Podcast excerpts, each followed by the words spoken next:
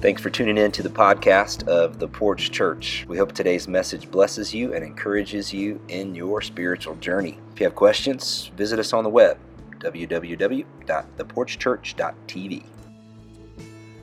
Have you ever tried too hard at being good? Right? Like tonight at the Super Bowl party, you're going to try to eat good, right? You're going to stay away from the sugary stuff. You're going to go away from the calorie stuff. You're going to hang out near the veggie tray, right? You're going to be and you're to, I'm going to do good tonight. I'm going to keep up with the New Year's resolution. I hope you, I wish you success tonight, but then you're in the car driving home and your spouse or your kids are telling you, man, did you try that dip? It was amazing. Did you try so and so's dessert? Oh, it was so good. And then you feel angry right? Because you missed out on something that was good. You tried so hard to be good, and now you're just kind of left feeling let down. Maybe in, we can talk about some more significant opportunities, right? Maybe with a new job opportunity where you've just tried so hard to succeed, to, to start off on the right foot, maybe to impress a boss or a coworker or to land that first sale. And we end up getting so hyper focused on something in one area. We try to be good in one area but it leads to neglect in others. Maybe you begin to neglect your family or healthy practices things like that. Maybe as a new spouse, you found yourself trying to build up and to lift up your new marriage partner. And in the pursuit of following their dreams, you perhaps neglected some of your own dreams and desires and places where God was leading and wiring you. Trying to be good, trying to be the best version of ourselves. But as we pursue something too deeply in one area, often other areas get neglected. Maybe the first time you're a parent or new parents as you're struggling trying to find out how to care for this tiny little human being. And so you try to do everything right. You read all the articles, you have everything figured out, only to find out that they still cry the entire night, right? No matter how much we try in one area, sometimes there's other areas that pay the price because as human beings we're complicated right? We're complex we're multifaceted and our default settings we're almost guaranteed to find ourselves in one of these scenarios trying to do our best in a particular area almost automatically leads to a lack of development in other areas as we pursue something good as it may be and as well intentioned as we may be. It often leaves things in its wake. Sometimes we're aware of them sometimes we're completely unaware. As we begin this series, I'd like to make the, the case today as we begin that this is true in our spiritual journey as well when it comes to our pursuit of God, our following of Jesus, sometimes we can overcorrect ourselves. We can become so laser focused towards one aspect of our development, towards one aspect of how God might be speaking to us, that we miss out or neglect other larger areas of the spiritual journey. It may be out of preference or out of ease, it may simply be our natural inclination, but too often we get stuck there and we don't have the tools to recognize it, to do something about it. And so we just kind of find ourselves swimming in this kind of pool of existence, not quite knowing how to move forward, knowing that we're not quite there, and yet we just keep doing the same actions over and over again. So this is really prevalent, especially here in the American church. And so we're going to spend the next couple weeks talking about one specific piece of this. We're going to get to the root of some of our issues, hopefully, travel a little bit deeper into ourselves to experience, hopefully, some more of the freedom that Christ Christ offers to us that, again, takes some of the harder work. It takes some more focus to focus on this one area rather than simply pushing it to the side. And so the series is called Emotionally Healthy Spirituality. We're going to look at the ways in which our spiritual development is tied to the things that go on in our emotions, in our hearts, right? All of those feelings that we feel. We take that title from a book by the same name, Emotionally Healthy Spirituality, by a guy named Pete Scazzero. Scazzet, I don't know how to pronounce it. It's on Amazon, right? So if you look for it, there's the link there. It's like 10 bucks for a paperback. So as we dive into this, if you get the sense of going, man, this is really something that I need to work on, something that I'd like to work on, couple of things as we get started. Number one, be here as much as you can. We're going to dive into a different topic. He has six individual pathways where we can take our emotional health to the next level and have that drive our spiritual growth. I'd really encourage you not to miss out. If you do have to miss out, I know you got things planned, uh, make sure that you're subscribing either to the YouTube channel or the podcast. Make sure you're getting caught up on these pieces. Maybe you want to buy the book and follow along. I'd highly encourage that. We're not going to be going from the book every single week, uh, but we are going to take those as our topics and lead off points. So if you learn better through reading or you want to go deeper or read ahead, highly, highly encourage that. One step further, if we're launching life groups next week, and so if you're wanting a place to discuss and kind of go deeper with a community of people, I'd highly encourage you to sign up, stop by the Welcome Center, get connected with a group uh, so that we can actually walk through and process some of these deeper things. Because we're going to be spending the next six weeks or so after today digging into a little bit more of this issue. But today I just kind of want to set the stage for us. What are we talking about? What does it look like? How do these emotions wrap themselves up? Because as we said, we're complex, multifaceted creatures. So I just have this little pie chart that I found that talks about that. Uh, this isn't all of you, this isn't the sum total of you, but we all have these different parts, right? These different pieces of the graph. We've got our social aspects, or intellectual, or spiritual, or physical, and there's this piece of the pie that we would call our emotions. It's not all all of us, but it is a part of us. We have an emotional self, but often in church world, we tend to only focus on one area of the pie, right? We focus on the spiritual growth element, right? That's our niche, that's where we're going to spend our time. But if we only try to build up that one area of the pie, we focus too hard on being good in just one area to the neglect of everything else. The, the sum point of the beginning of this book, the beginning of our talks together, is that this ultimately does not make us healthy. It makes us unhealthy. We may have spiritual knowledge, we may have the ability to know and understand things of God, but without equal growth in all areas, we'll find ourselves stunted. And here's the reality if we don't grow evenly in all of the areas, if we only focus on one or another, what we wind up with is not maturity. What we wind up with is a completely out of balance pie graph to our life. And so, this series, we're going to look at one of the more neglected areas within the church world, which is our emotions, right? Not only is this neglected, but I would say that within church as a whole, we actually diminish this piece. We actually say it isn't important. We frown on listening to our emotions. Sometimes we even teach that emotions are bad, right? You may throw Jeremiah 17 9 at me. The heart is deceitful above all things and beyond cure. Who can understand it? See, we're not supposed to listen to our emotions emotions. The Bible says emotions are bad, right? Or we look at verses like, don't let the sun go down on your anger. And so we interpret these things and we go, oh, those things are bad things. Those things are things that we ought not to feel. And so then we don't feel them. We don't acknowledge them as a part of our spiritual development. We say those aren't real. Those aren't things that we're supposed to pay attention to. Let's put godly words in there. Let's put good things in there. And so we neglect this entire aspect of our personality this entire aspect of the way that God wired us. So when we get angry, instead of filtering it through our God given walk, we instead go to Carl Winslow from Family Matters, right? Three, two, one, one, two, three. What the heck is. Oh, come on, no Family Matters in here? That hurts my heart, you guys. Anyway, we'll keep going, right? The point is that we don't develop emotionally healthy habits of dealing with these pieces of ourselves. And ultimately, sometimes the message from our faith, the message from up front, or what we learn as we grow up is that we're not even to give those emotions credence. We might even say those feelings are sinful, right? So we can't even feel those things. And when we don't allow ourselves to feel those emotions, we make ourselves stunted in that area. We say that's not a appropriate. That's not okay for me to feel that way. So we don't even acknowledge that that's the reality of how we're feeling. And then we find ourselves emotionally growth stunted. We're emotionally unhealthy. And that has the net gain of pulling down every single area of our life, spiritually, socially, intellectually, across the board, right? Which causes not only emotional problems, but problems all overward. In other words, if we try too hard to be good in one area, we cause damage to our emotions and pulls everything else down, and often we never learn to heal it.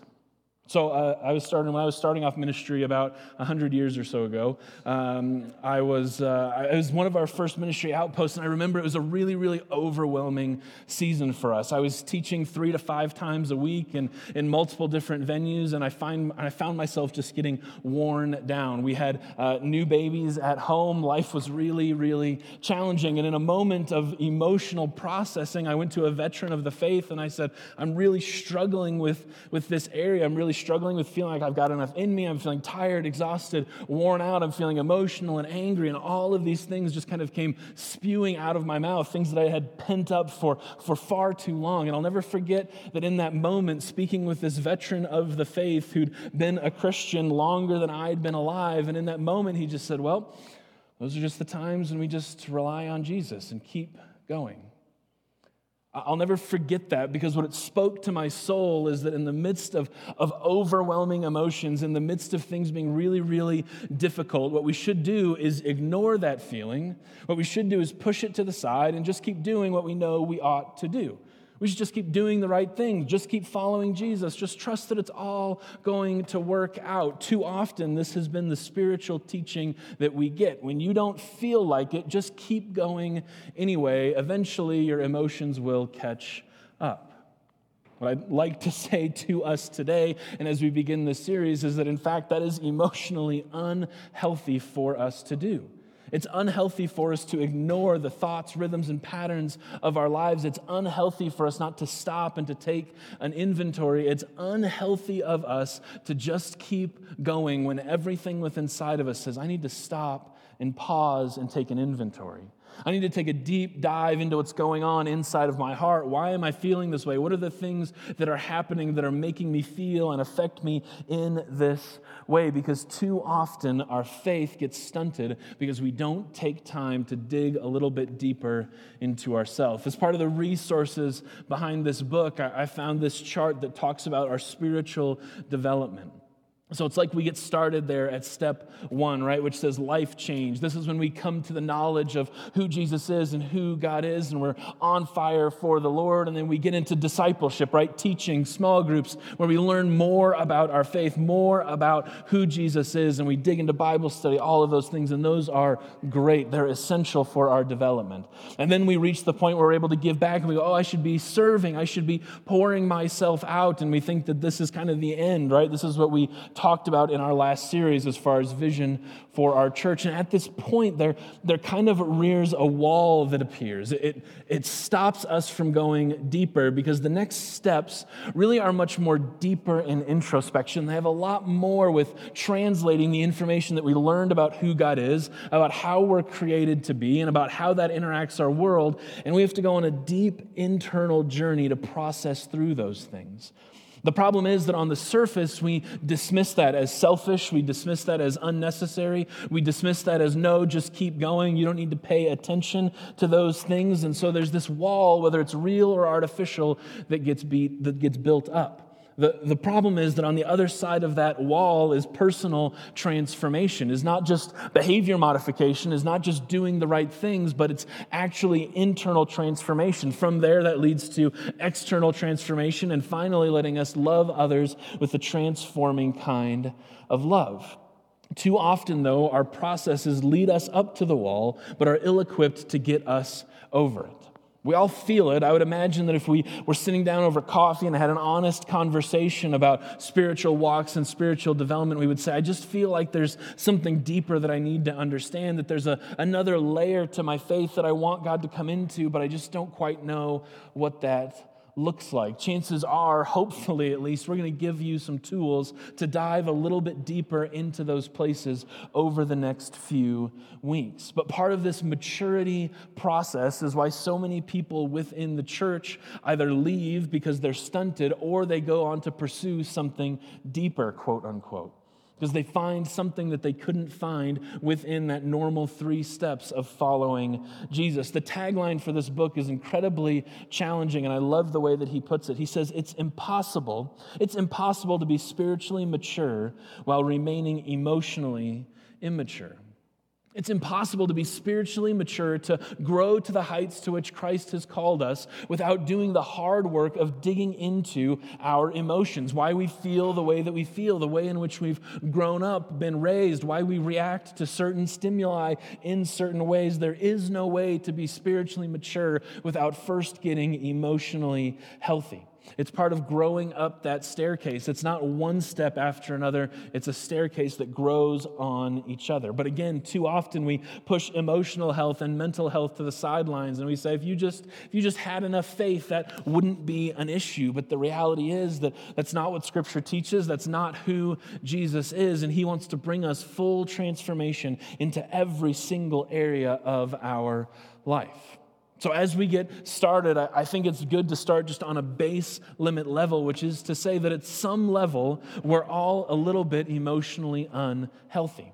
We all have areas where we can grow. This isn't to point fingers. It isn't to say, well, you need to grow up in this area, right? Don't look at your spouse now and begin a conversation. That's not not where we're going. But instead, let's own the fact that we all have growth that we need to do in multiple areas. And if you think you've arrived, that's the surest sign that you haven't. In the book, he outlines kind of 10 things to look for when it comes to emotionally unhealthy spirituality. I kind of condensed them down to just three topics that uh, I want us to dive into today. But if you want more, there's more available in the book. So, the first sign or the first area that shows that we might be emotionally unhealthy, spiritually speaking, is when we use God to save us from doing what's needed. When we use God as an excuse to, to save us from doing the hard work, when we make excuses like that veteran Christian told me of just saying, no, just keep pushing on, ignore those things, just keep doing what's expected. We're using this idea of faith and who God is to, instead of doing something smart and wise, to push through. I had another friend whose father uh, had this habit where he would work all day and then he would come home, and the first thing that he would do is go into his study where he would spend an hour to an hour and a half in deep Bible study. He'd come out for dinner and join his family. He'd spend 20 to 30 minutes talking with his kids about their day, how things went, and then he went right back into his study for another hour or two at the end of the night. If we're just looking through the spiritual lens, we might say, wow, that's incredible. This guy's probably a saint. He's probably amazing levels of, of spiritual depth and all those wonderful things. And that's fine. I'd just like to tell you that what he's doing is he's hiding behind God and using the knowledge about God instead of actually putting it into practice. When we use the knowledge of God to spare ourselves from the hard work of being a parent and being a husband, that's not spiritual maturity. It's emotionally unhealthy and it's not healthy spirituality, right? Maybe you love coming to church, worshiping and singing praises. That's your jam, thanking God for his graces. But Monday through Friday, your life is characterized by blaming others and wondering why you always get the short end of the stick. There's a disconnect between your worship of God and the actions that play out. Maybe on Sunday you're a ray of sunshine, but Monday you're the office grouch. Or you want your spouse to take more spiritual initiative, but your conversations make them feel belittled and makes you feel empowered. In other words, when we neglect to apply our beliefs to the entirety of our being and all our actions, we become emotionally unhealthy. And too often we use the guise of spirituality, we use the right terms to shield our behavior, like we're trying to honor God in the things that we're doing. But the reality is that if our lives don't reflect that transforming power of Jesus, then we're some level, at some point, emotionally unhealthy. When we over spiritualize the parts of our lives and under spiritualize others, it creates a disconnect, and usually everyone can see it but us. I love the way that one person in the book said it. He says this He said, I followed Christ for 22 years. But instead of being a 22 year old Christian, I was a one year old Christian for 22 years. We've all known people like that, right? Who've been in church their entire lives, but their disposition, but their personality, but the way in which they process and focus the world does not speak of Christ's love. It speaks of judgment and of coming down. It speaks of hiding behind the good words of Scripture instead of actually being a transforming presence in people's lives. Because when we hide behind scriptural ideas and God ideas in favor of actually doing the hard work of transforming ourselves to be more like Christ, eventually we'll stop growing spiritually because our emotional immaturity will pull us down so far that God can't take us to new heights because we haven't learned how to do the basic applications of Scripture into our lives. If you're hiding behind good words and godly teaching in favor of actually doing the actions of following God, you might be emotionally unhealthy, spiritually speaking. Number two, you might be emotionally unhealthy if you're ignoring what's true. If you're ignoring what's true about yourself. Like church teaches us to avoid sinful behaviors, right? Like anger, jealousy, envy, right? So we know that when we feel angry, we have to quickly filter it, right? Like we can't say that out loud, otherwise somebody will hit us in the face with a Bible verse, right? Y'all with me? Right? We know this right? When you come to church on sunday there's kind of this there's kind of this filter that we all have to operate on. Like we can't be honest. We have to say things that are filtered correctly to make it sound like we're still following jesus we're still pursuing him but there's just some stuff going on. What we've done is we've created a culture where we cover over what's actually happening in our emotions and our hearts and this thing that jesus gave us to teach us and learn about ourselves. And we've said no we're not going to use that terminology. Instead, we're not going to allow ourselves to feel those feelings, and we're just going to say the right things, the things that should be said, the things that Scripture tells us to say, right? Because we're afraid of the repercussion of being honest with the people around us. Anybody with me on this, or is it just me? Right? We do this instinctively. It's a part of that protection mechanism, and it's not just anger, right? Christians are terrible at conflict, so we ignore it, right? We have disagreements. We fellowship intensely, right? We let things go, we sweep them under the rug. Do you like that one? Why do we do this? Well, because we love people. We want them to know that we love them. And so rather than having a hard conversation, we'll just let it slide by. The, the problem is that when we allow people to remain emotionally immature, to not handle conflict well, what we teach them is that it's not important in our followership of Jesus, who, by the way, was in conflict virtually the entire time of ministry that we have recorded when he was here on earth. But this forms a, an inappropriate idea of what conflict is like. And maybe for you, you go, we don't want to fight in front of the kids. Because when I was growing up, I remember my parents fighting all of the time. And that made me feel insecure. And eventually it led to my parents' separation. And so we never have real, honest conversation in front of the kids. Guess what? You're not teaching them how to deal with the emotions. Now, I'm not saying you just have a yelling match in front of your kids, right? But there's developmental steps here to where we have the opportunity to be developed on an emotional sense. This is part of following God. After all, our emotions are a piece of what God gave us. We're created in His image, and your heart, your emotions, those things that you feel are a part of it. And when we're not honest about the way that we feel, when we ignore those things, all we're doing is repressing what God gave us as an indicator about how He wants to work in our lives. When those things rise up, they may be sinful, they may not be sinful, but the point is that Jesus wants to bring us through them regardless. There's more on the other side of the wall. There's more on the other side of that introspection. If you're ignoring what's true about you, you might be emotionally unhealthy, spiritually speaking. Which is why I love David in the scripture. David wrote a number of the Psalms in the Old Testament. If you ever read through the Psalms, there's some real up and down moments, right?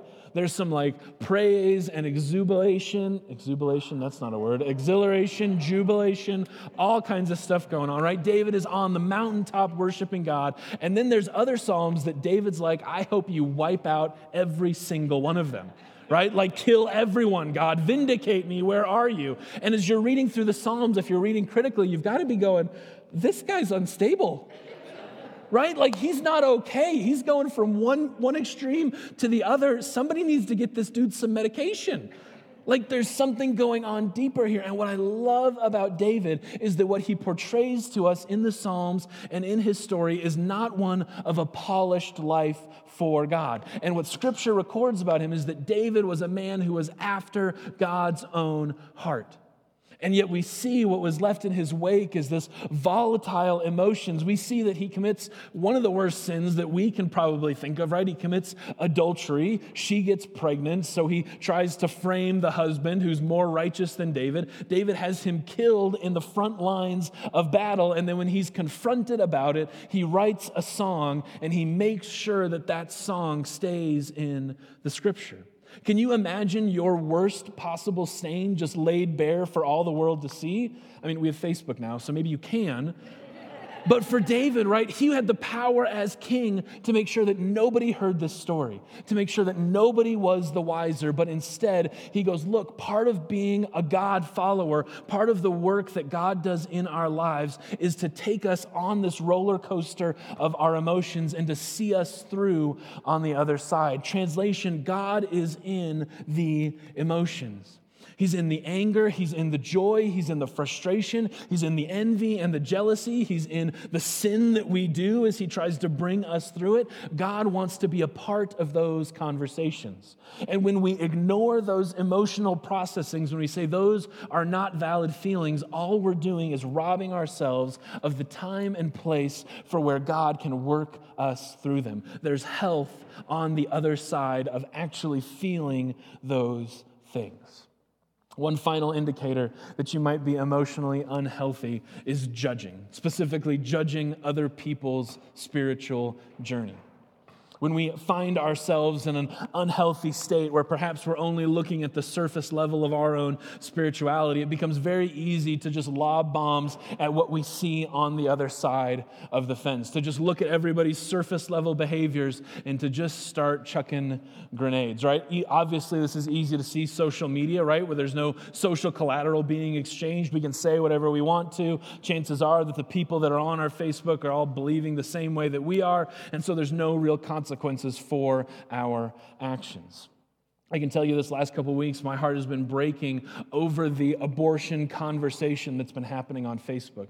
Because what I see from a number of people around me is not an understanding of a person who has to go through that very difficult decision. The medical bill that was passed is for required third trimester abortions, and yet the way that the conversation is framed within the church is one solely of judgment. That's all that we leverage at people, judging them for their actions, past, present, or future. These are still hypothetical situations. And what we leverage against them is not the love of Jesus, is not the compassion of understanding, is not going, why are they not transformed at the deepest level? Because Jesus hasn't come in. Instead, it's just lobbing surface, superficial bombs at them. And then we wonder why they don't want to show up to church on Sunday because we've been judging their spiritual journey. We've asked them to be mature believers in Christ and to be integrated emotionally when they don't own that as a piece of their story. And instead of tearing them down, we ought to find ways to love and walk alongside them.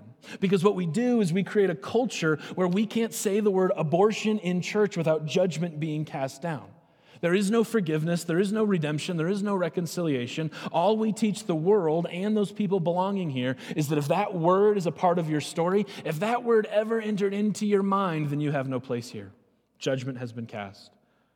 And we wonder why people leave. We wonder why they don't feel the acceptance and the love of Jesus because we're so concerned about helping people out in their spiritual journey that we don't take the time to actually love them exactly where they're at. This is not a political stance on abortion. I agree, we all agree together that that's not God's plan for anyone, and yet it is a part of people's stories. And if we can't find ways to have loving conversations where we see the person for who they are, we have missed the entire message of the gospel.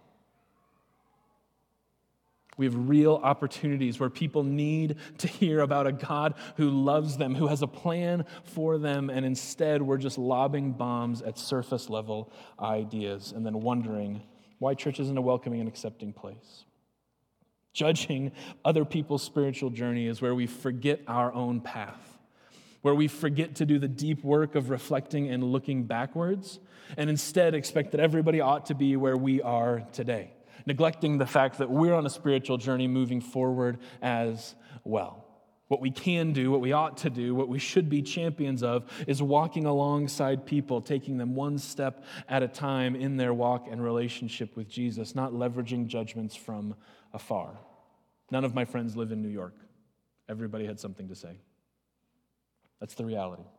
This is why I love this image. It's on the cover of the book. We'll be staring at it for the next couple weeks. I actually gave you a little drawing to do. You don't have to write these words on it, but it's more the symbolism that I wanted you to pick up on, right? That so much of the things that we see, social media, conversations, out to dinner, having conversations, is these behaviors, right? It's the top 10%. 90% of an iceberg is hidden under the water, right? That's what keeps it afloat. And so what we see in our own attitudes, behaviors, and development is this top 10% of the iceberg iceberg, but there's so much more going on within it. But to get down to those levels takes a level of deep introspection.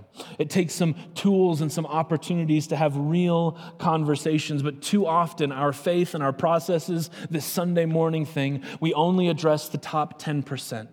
We only address our behaviors, the things that we do, the things that we say, right? Don't curse, don't drink, show up to church, smile, wave, and be nice, but put us in a compromising situation, stick us in traffic, and our language changes drastically, right? Put us in an offensive situation, and all of a sudden, what spews out of our mouth is not the love of Jesus. It's bitter, it's vitriol, it, it represents something that Christ has not yet touched. Our true colors emerge and come out. So, what do we do? Well, we do what any good Christian person ought to do, right? We stuff those things back down there. We don't acknowledge it. We don't say that they're hateful words. We don't say that they're damaging words. We say, oh, I lost my cool, please forgive me. And we all say a prayer together. The reality is that Jesus, the work of Christ, wants to get down into the very depths of this iceberg. The deepest, most real parts of you is where Christ has the most freedom to give. And instead of just behavior modification, changing the top 10%, what Christ is after is spiritual transformation of your entire being for eternity. Jesus addresses this in Matthew 23, where he's addressing the Pharisees, and, and he says it this way He says, You clean just the outside of the cup and dish, but inside they're full of greed and self indulgence. First, clean the inside of the cup and dish, so that the outside may become clean as well. Jesus wants to say, Hey, I've got some deep work to do in you. But it's going to take a deep personal introspection. It's going to take being honest with the person in the mirror. What you've done up till this point won't get you to where I want to take you. But I'm not after you saying the right things. I'm not after the mask that you put on when you're around other people on Sunday morning. What I want is to get to the heart of the matter. Those things that you feel, the anger that wells up within you, the frustrations that you have, the envy, the jealousy, your true heart and emotions. Jesus says, when you bring me all of that, then I can start doing my work. Then I can start ushering you into deeper levels of freedom. What we're going to spend the next six weeks doing is looking at some pathways and tools into those areas, into opportunities where I believe fully that Jesus wants to bring healing and transformation and wholeness. We're not going to talk about the top 10% with behaviors. We're going to talk about the 90%, these things that influence and move us, the things that perhaps your entire spiritual journey you've been told not to talk about Jesus wants to talk about those things. He wants to camp out there. He wants to sit himself down and to have a heart to heart conversation with you about why those things are there and what they mean and how he can heal and help those areas. So, we're going to employ some creative tools. We're going to use some benefits, but I just want to remind you that coming on Sunday morning isn't the point of any of this. We're going to talk about how we take what we learn on Sunday morning and how we translate it into our lives and into the days of our week. We want actual, real transformation in our lives. So I hope that you'll be here on Sundays. I hope that you'll tune in. If you can't be here, listen to the podcast, tune in on YouTube, call a friend and say, hey, what did we talk about on Sunday? Maybe you're a reader. I'd highly encourage you, get the book, read ahead, read alongside us, use it as a study guide as we go throughout this process. Lastly, I would highly, highly, highly encourage you find a small group to have a conversation. Get together with people to where you can actually have real life conversations about some of these things. While that may be intimidating on the surface, I promise you that what's offered is life and fullness and hope. Not judgment, not hiding and repressing things, but having the actual conversations that maybe your faith has been yearning for in the past seasons of your life. You can sign up for a life group. Many of them will be going through the book. Maybe you're saying, man, there's nothing there that works out for my time schedule, anything else. Talk to a friend, turn to the person next to you and say, hey, we sit in the same row often. Do you want to get together and have some regular conversations? Do you want to grab coffee so we can talk through this? You can't do this deep introspection alone. You need a mirror, you need somebody on the other side. I'm going to invite the band to come up. We're going to sing one more song, but, but I'd like to give you just one small piece of homework besides what we've talked about. I want you to take that iceberg, right? That, that picture that we have, and, and I don't want you to focus on that top 10%. I, I want you to go to the Holy Spirit and to ask God, what's in that bottom 90%? What, what are those pieces that, that perhaps I don't want to talk about, or maybe I've never talked about? What are those pieces of development that He might have you to do? If you're so bold, I would dare you to write them down and have an actual conversation about them. But maybe it's just that we could draw awareness to the areas where God might already be speaking to you and leading you forward. What's hidden below the surface of your life? I'm not talking explicitly sinful actions, although there may be those pieces that Jesus wants to redeem and heal and bring into the light. I'm talking about those pieces within us that we just sense are broken, are a little bit off, where it's never quite made sense to us, where we've always felt like we're not quite who Jesus wants us to be. When we're on our own, when we're driving in our car, who we are Monday through Friday, I don't know what terms God will use there, but as we sing this last song, maybe as you go throughout your week, just cut out that picture, put it on your mirror, put it on your car dashboard, somewhere where you'll see it. And this week, I dare you to just ask the Holy Spirit, say, hey, talk to me about that 90%. Talk to me about what's below the surface. Maybe my actions are right on. My language is pretty clean. I show up to church. I serve. I do all those things. But God, is there something hidden? Is there something deeper that I need to pay attention to? Just ask that question of the Holy Spirit this week. See what He says. And I dare you to come back, to have some conversations, and let's get healthy together. Would you pray with me? Heavenly Father, God, so often in our tradition, in our experiences, we're taught to ignore this big 90%. And so, God, we want to take bold ground for you in these next couple of weeks, God, and we want to take territory there. Because I don't know about you, but I don't want just part of healing from God. I don't just want 10% of me to look good and shiny, Jesus. We want you to come into every part of our hearts and lives and to teach us about your wholeness, about your fullness, about what you have for us. And so, God, as you enable us, would you give us perspective and opportunity to see and hear from you this week? Would you speak to that, the deepest parts of our soul, perhaps the pieces that we've closed off that we thought weren't appropriate to even utter in your presence, let alone actually have a conversation with you about? Holy Spirit, would you put your finger on areas of our lives that are, that are hidden, that are way down deep, and would you give us the courage? To confront them, to have conversations, to get healthy in areas where perhaps we've suppressed those emotions for far too long or where we didn't even think it was an issue that you could deal with. We just thought we had to get over it. We just thought we had to not talk about it and it would go away. Holy Spirit, would you give us the boldness to get healthy in this series? Would you give us people around us that we could grow in those conversations with? And would you help us to be fully transformed individuals, not judging from afar, not leveraging what we think we know, God, but being humble in our process of following you? God, would you speak to those areas of our hearts and souls that we might be completely transformed through you and through your Spirit? Jesus, we're trusting in your power for this. We're asking for the Holy Spirit to speak to us today and every day this week about this 90% of us. And we're asking God that in your preeminence as Father, that you would lovingly care for us as we have these conversations. It's in your name that we pray. All God's kids said.